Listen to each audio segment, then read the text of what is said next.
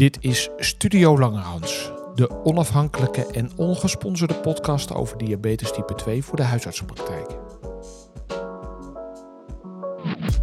En zo probeert Langerhans de zorg voor mensen met diabetes iedere dag een stukje beter te maken.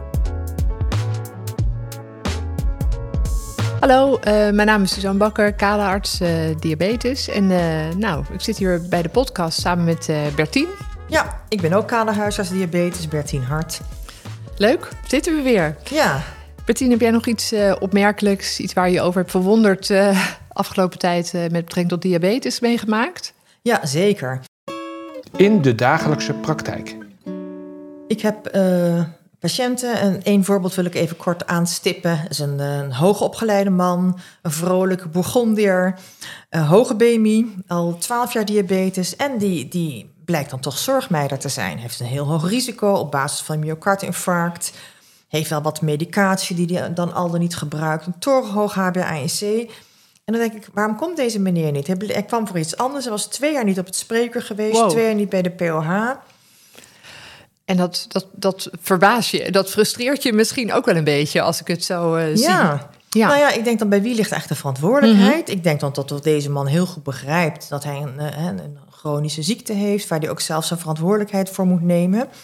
Maar bij ons is er ook tussen geglipt. Ja. Ja. Ik vind dat heel erg lastig eigenlijk, hoe je daar dan uh, mee om moet gaan. Ja, is ook, ook herkenbaar, denk ik. Het is ook wat je veel op scholing ook hebt, POH's, die, van die mensen die, die komen maar niet. Ja. Ja, je, het moet zak je wel eens in de schoenen. En waarom is dat dan? Dus ik ben echt wel blij dat we dan in het uh, komend uh, Langehand Symposium daar aandacht aan gaan besteden. nou, dat is ook zo. En dat, wat, ik ben ook heel benieuwd. We hebben daar natuurlijk dan een gesprek met een uh, jurist en een ethicus. En denk ook de vragen die er liggen: van waar ligt jouw verantwoordelijkheid? Waar liggen je plichten? Heeft de patiënt misschien ook plichten? Of heb je ook nog het recht dat je zegt: nou, als jij niet de zorg wil die ik jou wil geven, ja, ontbinden we ja. de verbinding. Eh, dat zou kunnen. Dus dat zijn belangrijke vragen. Dus eh, ik, ben, ik kijk daar ook erg naar uit, eh, kan ik je zeggen. Ja, en dan hopen dat je zo'n je samen met zo'n meneer de, de, de zorg weer een beetje op de rails gaat krijgen. Ja, met een gedeelde verantwoordelijkheid, denk zeker, ik. Zeker, zeker. Nou, leuk. Ja. Heb jij nog wat meegemaakt in de praktijk? Uh, nou ja, ik maak natuurlijk van alles mee. Maar wat, wat, wat met name, ik zat een beetje te denken, wat me opviel de laatste tijd, dat ik veel patiënten heb die um, uh, ja, gewoon klagen over de metformine. Hè? En uh, dus die krijgen dan niet de dosering waarvan ik ze het liefst, hè, dat wat ik ze het liefst zou willen geven. Omdat ze zeggen, ik heb daar klachten van, ik heb maag-darmklachten, ik krijg een opgeblazen buik, diarree. Ik heb ook patiënten die zweren bij die retaarversie, hè, die ja. gluciënt, die, die, die vertraagde afgifte. Ja, terwijl als ik dan in de literatuur kijk, nou, hm, hm, hm, dan ben ik niet dol enthousiast daarover. Um, dus ja, daar, daar zat ik, had ik een beetje wat vragen over. Ja. Hoe, uh, jij zit natuurlijk in de NRG-standaardcommissie. Hoe kijken jullie er tegenaan? Precies. We hebben toen ook wel via de Diabetesvereniging Nederland het verzoek gekregen om daar kritischer naar te kijken. Maar in de literatuur hebben we eigenlijk geen evidence gevonden dat die retaarvorm minder bijwerkingen nee, zou nee. hebben. En dat is eigenlijk waar het. Uh, He, wat, wat ja, waar, het over gaat. Wordt, waar het om ja. gaat en waar het over wordt gesproken. Ja. Ik denk dat het wel uh, leuk is om daar toch nog even met iemand uh, over te praten die er meer van af weet. Zeker, want, want uh, hè, volgens mij in internationale richtlijnen staat het dan wel weer hè, in die NICE guidelines. Dus nee, laten we iemand bellen die er veel van weet. En we gaan volgens mij even Jaap Kroon bellen. Ja, die is daar helemaal ingedoken. Dus nou, die kan ons vast helemaal daar meer over vertellen. Jaap Kroon is een, uh, een, een collega-huisarts en hij is ook kaderhuisarts diabetes. Ja, precies. Bellen met een diabetes-expert. Ja, Kroon, goeiedag. Ha Jaap, met uh, Bertien. Ik zit hier met uh, Suzanne Bakker. En we hadden net een, uh, gesproken over metformine. Dat de metformine-retaar niet in de NRG-standaard is gekomen, maar kennelijk wel is in de NICE-richtlijn. Is dat nou een, een, een omissie van de NRG-standaardcommissie? Had het er wel in moeten staan? Ja, ik denk dat er wel de opmerking, net zoals in de NICE guideline, had kunnen worden gemaakt. Dat je bij uh, bijwerkingen van een metformine, kortwerkende metformine, dat je dan een poging zou kunnen doen met langwerkende metformine. Dat is wat de guideline zegt. Hè. Die zegt begin met een lage dosering, bouw het geleidelijk op. En zijn er bijwerkingen uh, voordat je de optimale dosering van 2 keer 1000 milligram hebt bereikt, dan probeer je dat eerst te stoppen of af te bouwen, een korte periode en dan weer op te bouwen. En als dat niet lukt, dan overweeg dan een, een behandeling, proefbehandeling met een langwerkende metformine. Dat is wat de guys, NICE guideline zegt. En dat zou ik ook graag hebben gezien in de NAG-standaard. Ja, Aha. Dus het is meer experience-based dan evidence-based eigenlijk, dat advies. Dat klopt. Want als je in Nederland kijkt, blijkt dat na een jaar 11 tot 16 procent van de mensen die metformine uh, gebruiken ermee gestopt is. Ja? Mhm. Uh, vooral door gastrointestinale bijwerkingen. En als je ook nog ziet dat de, de, gebruikte dosering na een jaar in Nederland ongeveer 1000 milligram is, dan betekent dat we bij een grote groep mensen te weinig gebruik maken van een veilig en ook wel heel goed werkend medicijn, metformine. Ja, dus eigenlijk uh, uh, maken we nu niet voldoende gebruik van de, uh, de waarde van de metformine. Bedoel je het zo te zeggen? Nee. Ja, ja en, en, daarom, en, en dan blijkt ook dat er vaak natuurlijk wordt uitgeweken naar andere middelen. En dat zijn natuurlijk in de huidige standaard worden dat middelen die SGLT2-remmers en GLP-1-receptoragonisten die vele, vele malen duurder zijn dan bijvoorbeeld langwerkende metformine. Ja. Ik heb nog even gekeken naar de prijzen. Ja. ja, en de kost, wat zijn de kosten van die langwerkende metformine? Nou, die zijn twee keer zo hoog als van de kortwerkende metformine. Maar als je kijkt naar bijvoorbeeld uh, dapagliflozine, dat is 14 keer zo ja, duur ja, als uh, metformine. En een GLP-1 is 30 tot 140 keer zo Ja. duur. Dus ja, je praat over hele andere bedragen. Nou ja, en metformine is natuurlijk wel het enige middel in, de NAG-stappenplan, in het NAG-stappenplan dat echt iets aan die insulineresistentie doet. En dat is ook bij het merendeel van de type 2-diabetes uh, mensen het, hun, hun, hoofdprobleem. Dus het is denk ik van belang dat wij zo uitgebreid mogelijk proberen om de metformine voor te schrijven bij deze patiënten. Ja, dat is zo. Ja, dat, uh, ook, de, ook SGLT2-remmers en GLP-1-receptoragonisten verlagen de insulineresistentie. Maar metformine doet dat ook zeker. Ja? Ja, ja. En het is, het is een veilig en ja, goedkoop medicijn, ook in de langwerkende vorm. Ja. Precies. En denk je nou nog dat, dat uh, want uit de literatuur blijkt het allemaal niet zo heel uh, spectaculair, die verminderde bijwerking. In hoeverre is het nou een placebo, nocebo effect? Wat, wat denk jij? Ja, dat is lastig. Ik denk dat het misschien voor een deel komt omdat je bij de langwerkende metformine expliciet aangeeft dat het bij de avondmaaltijd moet worden gebruikt. Ja. Eén keer per dag. Eén keer per dag. Dus dat heeft natuurlijk ook nog een voordeel voor de therapietrouw.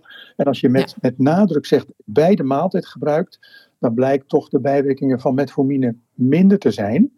Bovendien is er uh, ook al evidence dat een deel van de mensen door erfelijke factoren niet goed tegen metformine kan. Dus het is, het is een deel van de patiënten he, hebben gewoon in aanleg uh, kunnen minder metformine verdragen.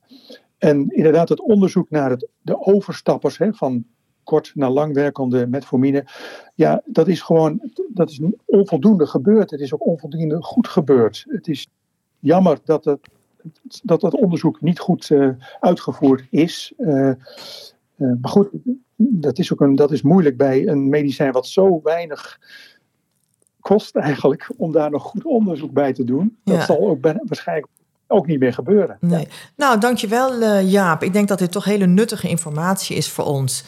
En dat we de, uh, goed te raden moeten gaan bij, bij de bijwerking. Ik denk dat een heel belangrijk aspect is dat we patiënten beter moeten voorlichten op het, voor het juiste moment van de dag en bij de maaltijd om de bijwerkingen te kunnen um, te beperken. Omdat ik toch ook wel vaak zie dat er bijvoorbeeld drie keer per dag wordt voorgeschreven. En dus dankjewel. Yes, Hier, dankjewel, kunnen we, Jaap. hier kunnen we zeker weer mee voort. En zeker de andere hulpverleners ook.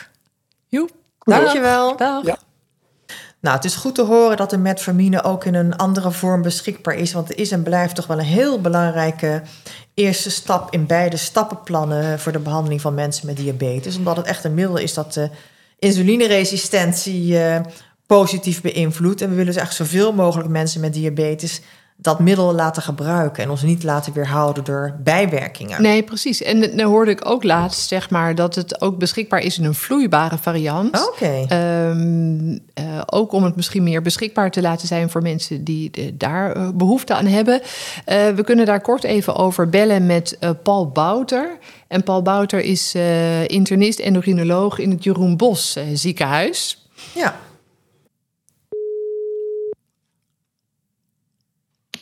Met Paul Bouten. Ja, hallo, je spreekt met eh, Suzanne Bakker. En, eh, wij hadden begrepen dat ehm, ja, er van metformine nu ook een vloeibare variant op de markt is. En eh, ja, we vroegen daar ons vanaf, wat is dat dan? En voor wie is dat dan eigenlijk geschikt? Nou ja, weet je, in, in Nederland zijn er op het ogenblik worden er 650.000 mensen met diabetes eh, behandeld met metformine. En eh, metformine is eigenlijk wel de, de koning van de geneesmiddelen. Eh, een prachtig geneesmiddel, maar met ook duidelijke bijwerkingen. Mhm, En mhm. metformine is een vrij groot molecuul, een groot tablet. Hè, een beetje vergelijkbaar met een tablet als paracetamol. En, en dat is voor een aantal mensen toch moeilijk eh, te slikken. En dat is de reden dat, eh, eh, dat er een vloeibare vorm is gemaakt. Omdat in Nederland heeft 6% van de bevolking wel een, een dysfagie. Dat is een Ja. verstoord transport van voedsel van mond naar de maag in de praktijk. En ehm, dat, dat komt overeen met ongeveer 1 miljoen mensen. In de eerste lijn is dat zo'n 16 procent. En als je dat gaat toeleggen naar patiënten die al iets hebben, bijvoorbeeld in verpleeghuizen Mhm. of ziekenhuizen, of, en, en het hoogste scoorde eh, verstandelijk gehandicapten met een ziekte, Ja. dat is zelfs 52 procent. Waarom is er nou geen drankje? Er hebben we eens gekeken in de wereldliteratuur en in de wereld waren er wel eh, drankjes voorradig. In Engeland Oh, en in Amerika was ook een drankje voorradig. Maar het drankje in Amerika kostte geloof ik 518 dollar per drankje. Oei. Dus dat Ja. wat, eh, wat, wat aan de dure kant. Zeker. Maar eh, wij hebben eh, gevraagd aan Ace Pharmaceutical of zij niet een drankje zouden willen maken. Ja. En dat hebben ze gedaan. Oké. Eh, daar, hebben ze bereid eh, eh, om, om metformine in een drankvorm te bewerkstelligen. Het eerste, de, de eerste vorm die was niet zo lekker, die Mhm. smaakte ook bitter. Daar hebben ze ook wat stoffen aan toegevoegd en inmiddels smaakt het prima. En recentelijk heb ik, twee weken geleden had ik een, een Turkse man opgenomen met een onregelde diabetes. Mhm. Hij spoot en hij had metformine. En eh, ik ging in de volle overtuiging naar hem toe dat hij viermaal daags ging spuiten. Toen vroeg ik, goh, u bent waarschijnlijk intolerant voor uh, metformine. U heeft waarschijnlijk diarreeklachten. En toen zei hij, nee dokter, ik, uh, uh, ik kan het niet slikken. Ah, en, uh, ja, ja. En, en, toen hebben wij hem de drank gegeven. En hij is met, nog, met eenmaal daags spuiten met metformine uh, als drank naar huis gegaan. Uh, dus Oké. Okay. Ja, dat nou, mooi. successtory. Ja, Ja, precies. Dus, dus nou, super. dus als ik het zo begrijp, is echt die metformine, die drank, is gemaakt van, voor mensen met slikstoornissen. Eigenlijk wordt de tabletten te groot zijn, ze zakken niet, het gaat niet. Um, en nu is dat ook beschikbaar in Nederland. En zijn er nog voorwaarden aan de vergoeding? Ja, er zijn uh, voorwaarden. De, uh, de dokter, die moet in kwestie, moet bij de verzekeraar een aanvraag indienen. En uh, dat patiënt slikklachten heeft. Hm. En, als de, en dan tot nu toe, ik heb bij al mijn patiënten heb ik die aanvraag keurig gedaan. En bij iedereen wordt het gehonoreerd. Oh, super. nou, fijn. hey, nou, super bedankt. We zijn weer helemaal geüpdate. en nou, hartelijk dank. Dankjewel. Dag. Dag. Uh, nou, dat was natuurlijk interessant om te horen dat de vloeibare metformine beschikbaar is. Ja, zeker. Ja, maar ik kan, me, ik kan me voorstellen, ik kom dat in de praktijk niet heel vaak tegen. Nee, dat mensen nee. die tabletten echt niet wegkrijgen. Maar ik kan me voorstellen dat er wel een indicatie is als mensen een echte slikstoornis. Of bijvoorbeeld met Parkinson zie je dat ook nog wel eens. Ja, ALS. Uh, of, ALS of, of, uh, dat soort dingen. Dat het wel een. Hè, eh, be- beperkte indicatie heeft. Ja, het is een kleine groep, denk ik, maar Ja. die vooral in de tweede lijn behandeld zal worden. En positief dat die smaak dus goed is, maar het is natuurlijk minder nauwkeurig, kan ik me zo voorstellen. Het doseren bedoel je, Dat ja, bedoel met zo'n yes. maatlepeltje en geklieder. Ik denk dat er eh, voor in- bij ons hè, de dagelijkse praktijk in de eerste lijn weinig eh, noodzaak is om de vloeibare metformine drank te gaan Precies. gebruiken. Maar goed om te weten dat, dat het bestaat. Precies, ja. Suzanne, heb jij nog interessante literatuur gelezen deze week? Maand. Diabetesnieuws uit de bladen.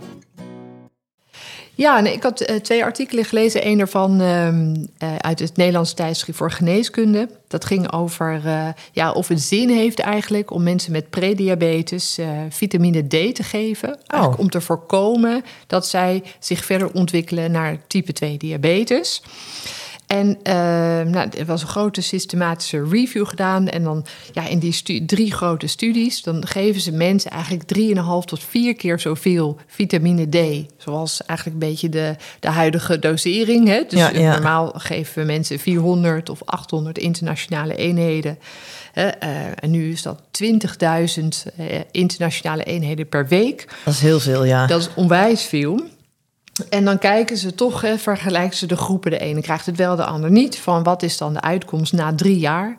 En dan blijkt wel hè, dat de groep die die vitamine D krijgt, dat in die groep er minder vaak eh, type 2 diabetes ontwikkelt. En dat berekenen ze dan. En uiteindelijk zeggen ze, ja, dat is toch een number needed to treat van 30. Nou, aan de ene kant kan je dan denken, nou, dat is toch fantastisch. Hè? Eh, eh, dat staat ook in het artikel van, nou, dat is toch significant en goed. Maar je kan er natuurlijk ook nog wel een paar vraagtekens bij zetten. Want ja, zulke hoge doseringen. Precies, wat doet dat Ehm, nog meer? Wat doet dat nog meer? Uit dit onderzoek waren er geen significante verschillen in de, in de bijwerkingen, zoals ja, nierstenen, hypercalciëmie of hypercalciurie. Maar ja, je weet het toch niet helemaal.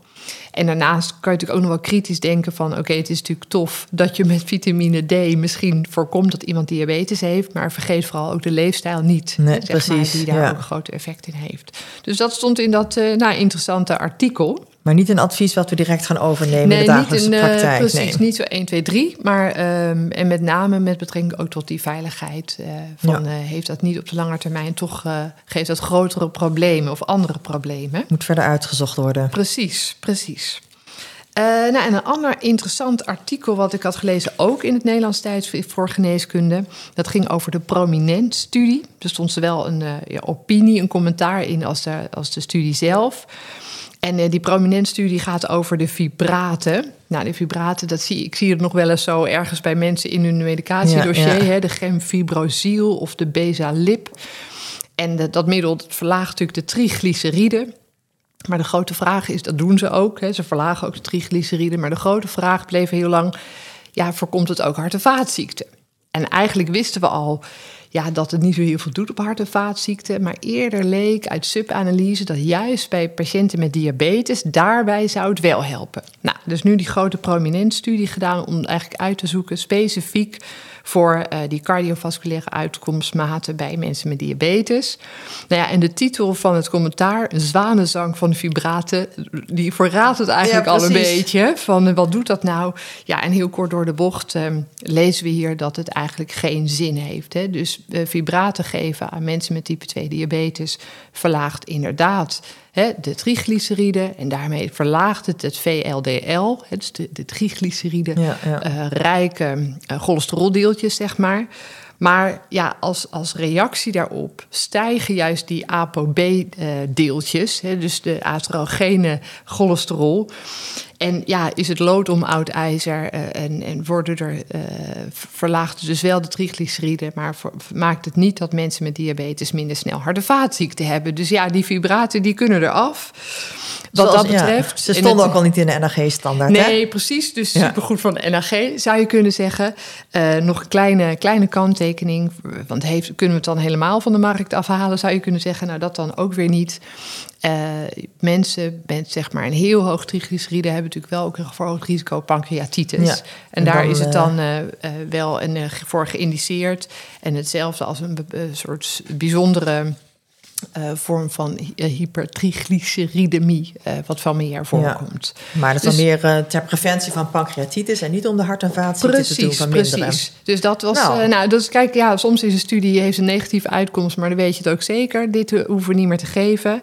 En een ander interessant dingetje dacht ik ook wel, oh ja, het stond in dat commentaar, dat je dus ook niet te snel ehm, conclusies moet trekken uit subgroepanalyse. Ja, ja. Ehm, en dat je echt de studie, de groep zelf goed moet bekijken voordat je er een harde uitspraak over eh, kan nou, doen. je hebt leuke stukken gelezen. Zeker. Ik heb er ook twee gelezen. Eentje in het eh, Huisarts en Wetenschap en eentje in eh, het NTVG ook. En ehm, het eerste artikel dat ging en er werd een, een Cochrane review werd besproken in Huisarts en Wetenschap. En dat ging over de, de bloeddrukbehandeling bij mensen die al hart- en vaatziekten hebben. En daaruit uit die review komt eigenlijk dat een, een bloeddrukverlaging onder de 135 over 85 eigenlijk geen meerwaarde heeft. In die zin dat er niet een verminderde mortaliteit is. Maar wat ze wel zagen is dat er meer uitval is door bijwerkingen. Oké, dus, Dus- ook een beetje hoe laag, hoe beter, dat telt niet. Nee, Ehm, ja, Ja, dat ging niet specifiek over mensen diabetes. Di- diabetes. Daar hebben we het natuurlijk vaak over. Het gaat echt over mensen, al dan niet met diabetes, met aanwezige hart- en vaatziekten. oké, oké. Het zegt dus ook niet iets over mensen zonder hart- en vaatziekten. Dus een hele kleine aanvulling weer in onze kennis en in onze evidence. En het andere artikel dat ik heb gelezen, dat was in het NTVG, Nederlands Tijdschrift voor Geneeskunde. Daar bespreken twee eh, Nederlanders, de internisten, een eh, artikel dat eh, eerder al is beschreven. Dat is een, een groot Zweeds onderzoek waarbij bij 9000 patiënten, die, eh, diabe- mensen die diabetes kregen, is gekeken wat nou eigenlijk een, of er een nadere typering gedaan Ah. zou kunnen worden. Het, eh, grote onderzoek van Alquist. eh, Precies. Ja, ja, precies. Ja, dat hebben we natuurlijk ook bij de, hè, de diabetestop en de Langehand Symposium heeft Ilko de Koning daar eh, destijds ook over gesproken. En er wordt gekeken wat is nou het echte probleem. Is dat de deficiëntie of is dat de insulineresistentie? Hè, de in deficiëntie van insuline of de insulineresistentie. En het is natuurlijk heel belangrijk om dat te onderscheiden, omdat het invloed heeft op de keuzes die je maakt wat betreft de behandeling. Hè. Bij echte deficiëntie wil je al sneller insuline gaan eh, geven. En bij, waar de resistentie de hoofdmoot is, is het vooral de leefstijl die je natuurlijk aan wil pakken. En eigenlijk heb je een aantal ja, bekende parameters waarmee je dat al die ty- typering een beetje kunt doen. Dus niet heel ingewikkeld. Je kijkt naar de leeftijd bij de diagnose, de BMI, het HbA1c. En ehm, nou, daar hoeven we niks. Dat weten wij natuurlijk allemaal in de eerste lijn. En eventueel kun je nog een nuchter glucose of een, en een C-peptide bepalen. En dan kan het in de HOMA-calculator om te kijken wat de hoofdmoot is bij de eh, pathofysiologie van de, deze diabetes. En al dan niet het anti-GRD bepalen. Nou, het ehm, hebben blijkt dat deze typering, die al wel eerder ook is besproken, zeker wel eh, nuttig is om eens te gebruiken als je denkt dat bij mensen vastloopt. Wat is dan het probleem? Is het dan speciaal, is het dan eh, specifieker de deficiëntie of de resistentie?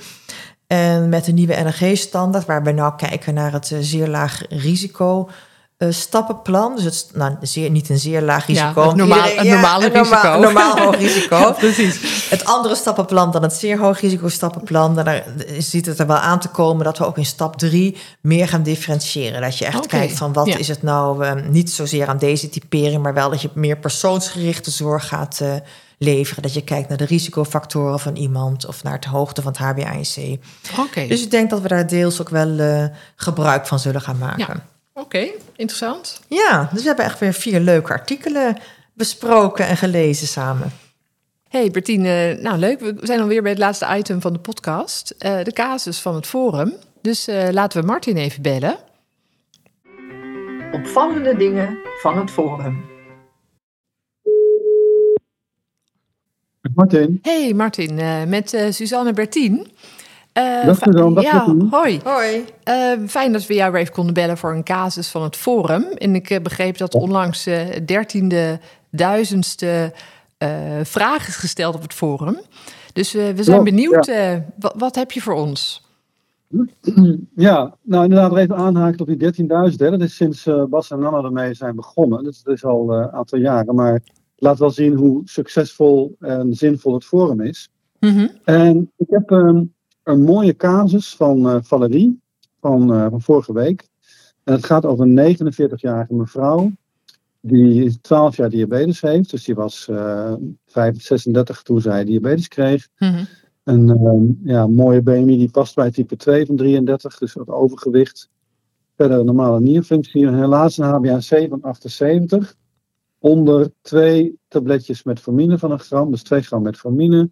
En een niet onaanzienlijke hoeveelheid insuline. En daar zit ook het probleem. Ik zal even zeggen wat de insulinedosering is. Ja. Mevrouw, mevrouw krijgt 90 eenheden langwerkend voor de nacht, langwerkend analoog.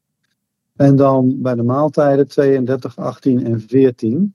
Dat komt, dus totale insuline, hoeveelheid die mevrouw nodig heeft, uh, komt daarmee op ruim 150 eenheden per dag. Ja, dat is inderdaad aanzienlijk, hè? Dus een, uh, dat ja. behoorlijk veel, hè? En, en, en, en daarmee is ze nog steeds slecht gereguleerd, want ja, ze begint nuchter op uh, 12,5 en dat gaat eigenlijk de hele dag zo vrij strak door tot, uh, tot s'avonds laat. En dan eindigt ook ja, rond de 12,3. Gemiddeld 12,7 op een dag. Dus ja, inderdaad niet goed gereguleerd. Past het ook bij het HbA1c, Mm -hmm. uh, wat, zij, wat zij ook heeft. Ja, dus daar zit geen, uh, geen discrepantie in. Ja, de, de PMA zegt terecht, Valerie zegt terecht, maar ja, wat moet ik nou verder? Want we hopen de insuline maar op. Er gebeurt helemaal niks. Er gebeurt niks. Nee, nee. Ja. Ja. Um, ja, dus ik heb ook zitten denken van ja, hoe zou het nou komen? Hè? Zou, uh, dus ik vroeg me af de koolhydraatintake, hoe dat dan is. Mm -hmm. Nou, dat, dat, dat, dat weten we natuurlijk niet precies. Maar ik neem aan dat er ongetwijfeld in de loop van, uh, van de begeleiding over gesproken is. Um, dat wel weet dat mevrouw wat beperkt IQ heeft. Dus misschien daardoor iets minder leerbaar. Um, maar goed, uh, de, de, feiten blijven. Er is nog goed gekeken naar de spuittechniek. Oh, oké. Okay. Ja, dat wilde ik al zeggen. Ja. Ja, dat, weet je, bij, bij, bij zou je eigenlijk wisselende suikers verwachten. Ja. En dat heeft niet. Ze heeft een libre en je kan eigenlijk al zien dat eigenlijk die vari variatie uh, er niet is. Dus dat was ook niet zo de verdenking. Maar ja, er is kennelijk wel een hele forse insulineresistentie. Um, die, uh, die ze niet goed doorbroken krijgen. Ja, ja. wat doe je dan daarom? Hè? Ze heeft al 2 gram metformine, die zou je theoretisch te kunnen verhogen naar 3 gram. Want dat is eigenlijk het eerste middel wat je inzet om de insulineresistentie uh, ja. te verbeteren. Zeker, zeker. Ja, dus die, die, die, die kleine upgrade zit er nog in, zeg maar. ja, er wordt verder gezegd, zou GLP-1 wat zijn. Toen had ik in eerste instantie, moet ik eerlijk zeggen, de casus niet goed genoeg gelezen. Want het ging over een patiënt met een laag, of althans een normaal cardiovasculair risico. Mm -hmm. Ik zei ja, dan, dan komt ze eigenlijk niet op dit moment niet voor een GLP-1 in aanmerking. Want um, en dat had ik niet goed gekeken, want ze heeft een BMI van ja, 33. Precies, hè, dus dat, dat, zij heeft ook een BMI hoger dan 28. Dus dat, dat, qua vergoeding zit het dik in orde, zullen we maar zeggen. Precies, precies. Maar er zit natuurlijk wel een andere beperking aan de GLP-1. En dat is natuurlijk ook haar hoogte van haar uh, huidige HbA1c. En dat zit natuurlijk ver boven de streefwaarde van 53 voor deze toch jonge vrouw. Ja. Um, dus daar ga je het waarschijnlijk niet mee redden. En ook een beetje getriggerd door wat, uh, wat onze adviseur Jan Westerink al ook een aantal casus geleden al, al benoemde. Van ja, we gebruiken eigenlijk de, de TZD's, de thiazolidine dione derivaten, zoals dat zo mooi heet.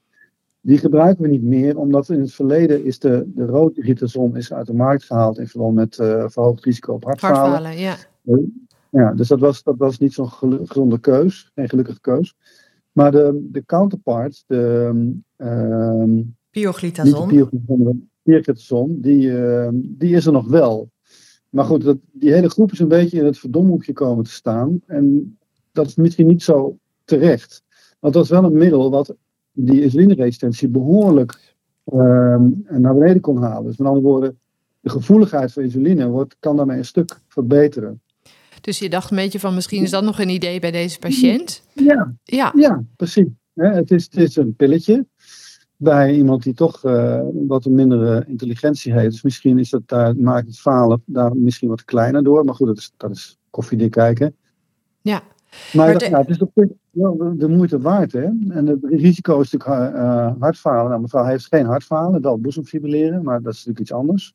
Mm -hmm. Dus in die zin heeft ze geen absolute contra-indicatie voor, um, voor een, uh, uh, de pioglitazon. Nee, maar je noemt inderdaad de GLP-1. Uh, hè, dat het nou wel zou kunnen met een BMI boven de 30, maar dat haar HbA1c eigenlijk dan te veel verhoogd is om dat op haar streefniveau te kunnen komen. Maar als je, dan, eh, als je dan ook meerekent dat ze waarschijnlijk toch wel een aardige gewichtsreductie mogelijk zou kunnen verwachten, dan kan ik me voorstellen dat je toch wel meer dan die 15 millimol daling zou kunnen krijgen in je HbA1c. Dat je dan toch wel tot 20 millimol daling. En als ze dat dan één keer per week zou kunnen spuiten, dat zou haar wel weer heel erg een verlichting geven, denk ik, als ze dan de bodus niet meer hoeft te doen. Ja. En eh, wat gewichtsreductie, dat ze misschien daardoor ook wat beter weer kan gaan bewegen en lopen. Zeker, Dus zeker. ja, Ja, Ja, dus- ik had inderdaad dus het instantiedicaat wat te beperkt eh, beantwoord. Dus de- ik ben het helemaal eens met jullie visie. Dat eh, de GLP-1 misschien zelfs wel de, de, de pioglitazon eh, als keus, als Ja. eerste keus onttroont. Maar ja, zo zijn er altijd en, meerdere wegen die naar Rome leiden. En wij zaten Precies, ook, dat, dat is het leuke. We hebben net in de podcast ook nog even kort over een artikel over diabetipering gehad. Hè? Want je zei aan het begin, ja, dit is Mhm. echt typisch iemand met insulineresistentie.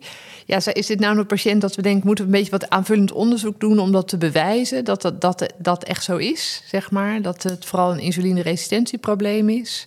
of is het beeld al zo sprekend dat je zegt, nou dat weten Dat we wel. voegt niks meer toe. Ja, Ja, ik, het is eh, dat eh, die HOMA-IR-bepaling is een beetje academisch, dat- maar goed, best wel mogelijk. Ehm, volgens mij moet je alleen een nuchtere eh insuline Ja. eh, spiegel hebben. nuchter glucose Ehm, en Nuchter C-peptide. Ja, ja. Ja, precies. En dan kan je hem in zo'n appje gooien en dan heb je, dan krijg je het antwoord. Maar goed, iemand met deze BMI, met een heel vlak eh, Ja. patroon, wat prachtig te zien is Dus je- precies. Dus jij zegt in de, ja, ja, hè, dus in de praktijk. Ja, precies. Dus jij zegt van met de, met de klinische gegevens die we hebben, eh kom je er in die zin wel uit. hey, nou Ja. bedankt. Super. Ehm, interessante casus. Weer stof tot nadenken. En eh, nou, tot de volgende keer. En hopen dat Valerie naar de podcast luistert. Ja. Oké, doei. Tot ik zal, ziens. Ik zal er een mailtje sturen. Dag. Hoi, hoi. Nou, Suzanne, zijn we alweer aan het einde van deze podcast. Zeker. Nou, veel interessante onderwerpen. Leuk. Ik vond het weer eh, gezellig. En eh, nou, tot de volgende keer. Tot de volgende keer. Yes. En dan nog even een kleine toegift. Eén keer per jaar organiseert Langehans een groot live diabetes event. Op 15 juni draaien we het Langehans Symposium live vanuit het Beatrix Theater in Utrecht. Dit keer gaan we het hebben over eetverslaving, vetverdeling, zorgmeiders, waarom je een SGLT2-remmer niet moet geven aan iemand met een LADA, nieuwe ontwikkelingen op het gebied van diabetes, slapen en wanneer spreek je van diabetes in remissie en wat dan? Kortom, een zeer inspirerend programma, maar waarbij gezelligheid en het theater ook volop aandacht zullen krijgen. Voor meer informatie surf naar onze website diabetes2.nl.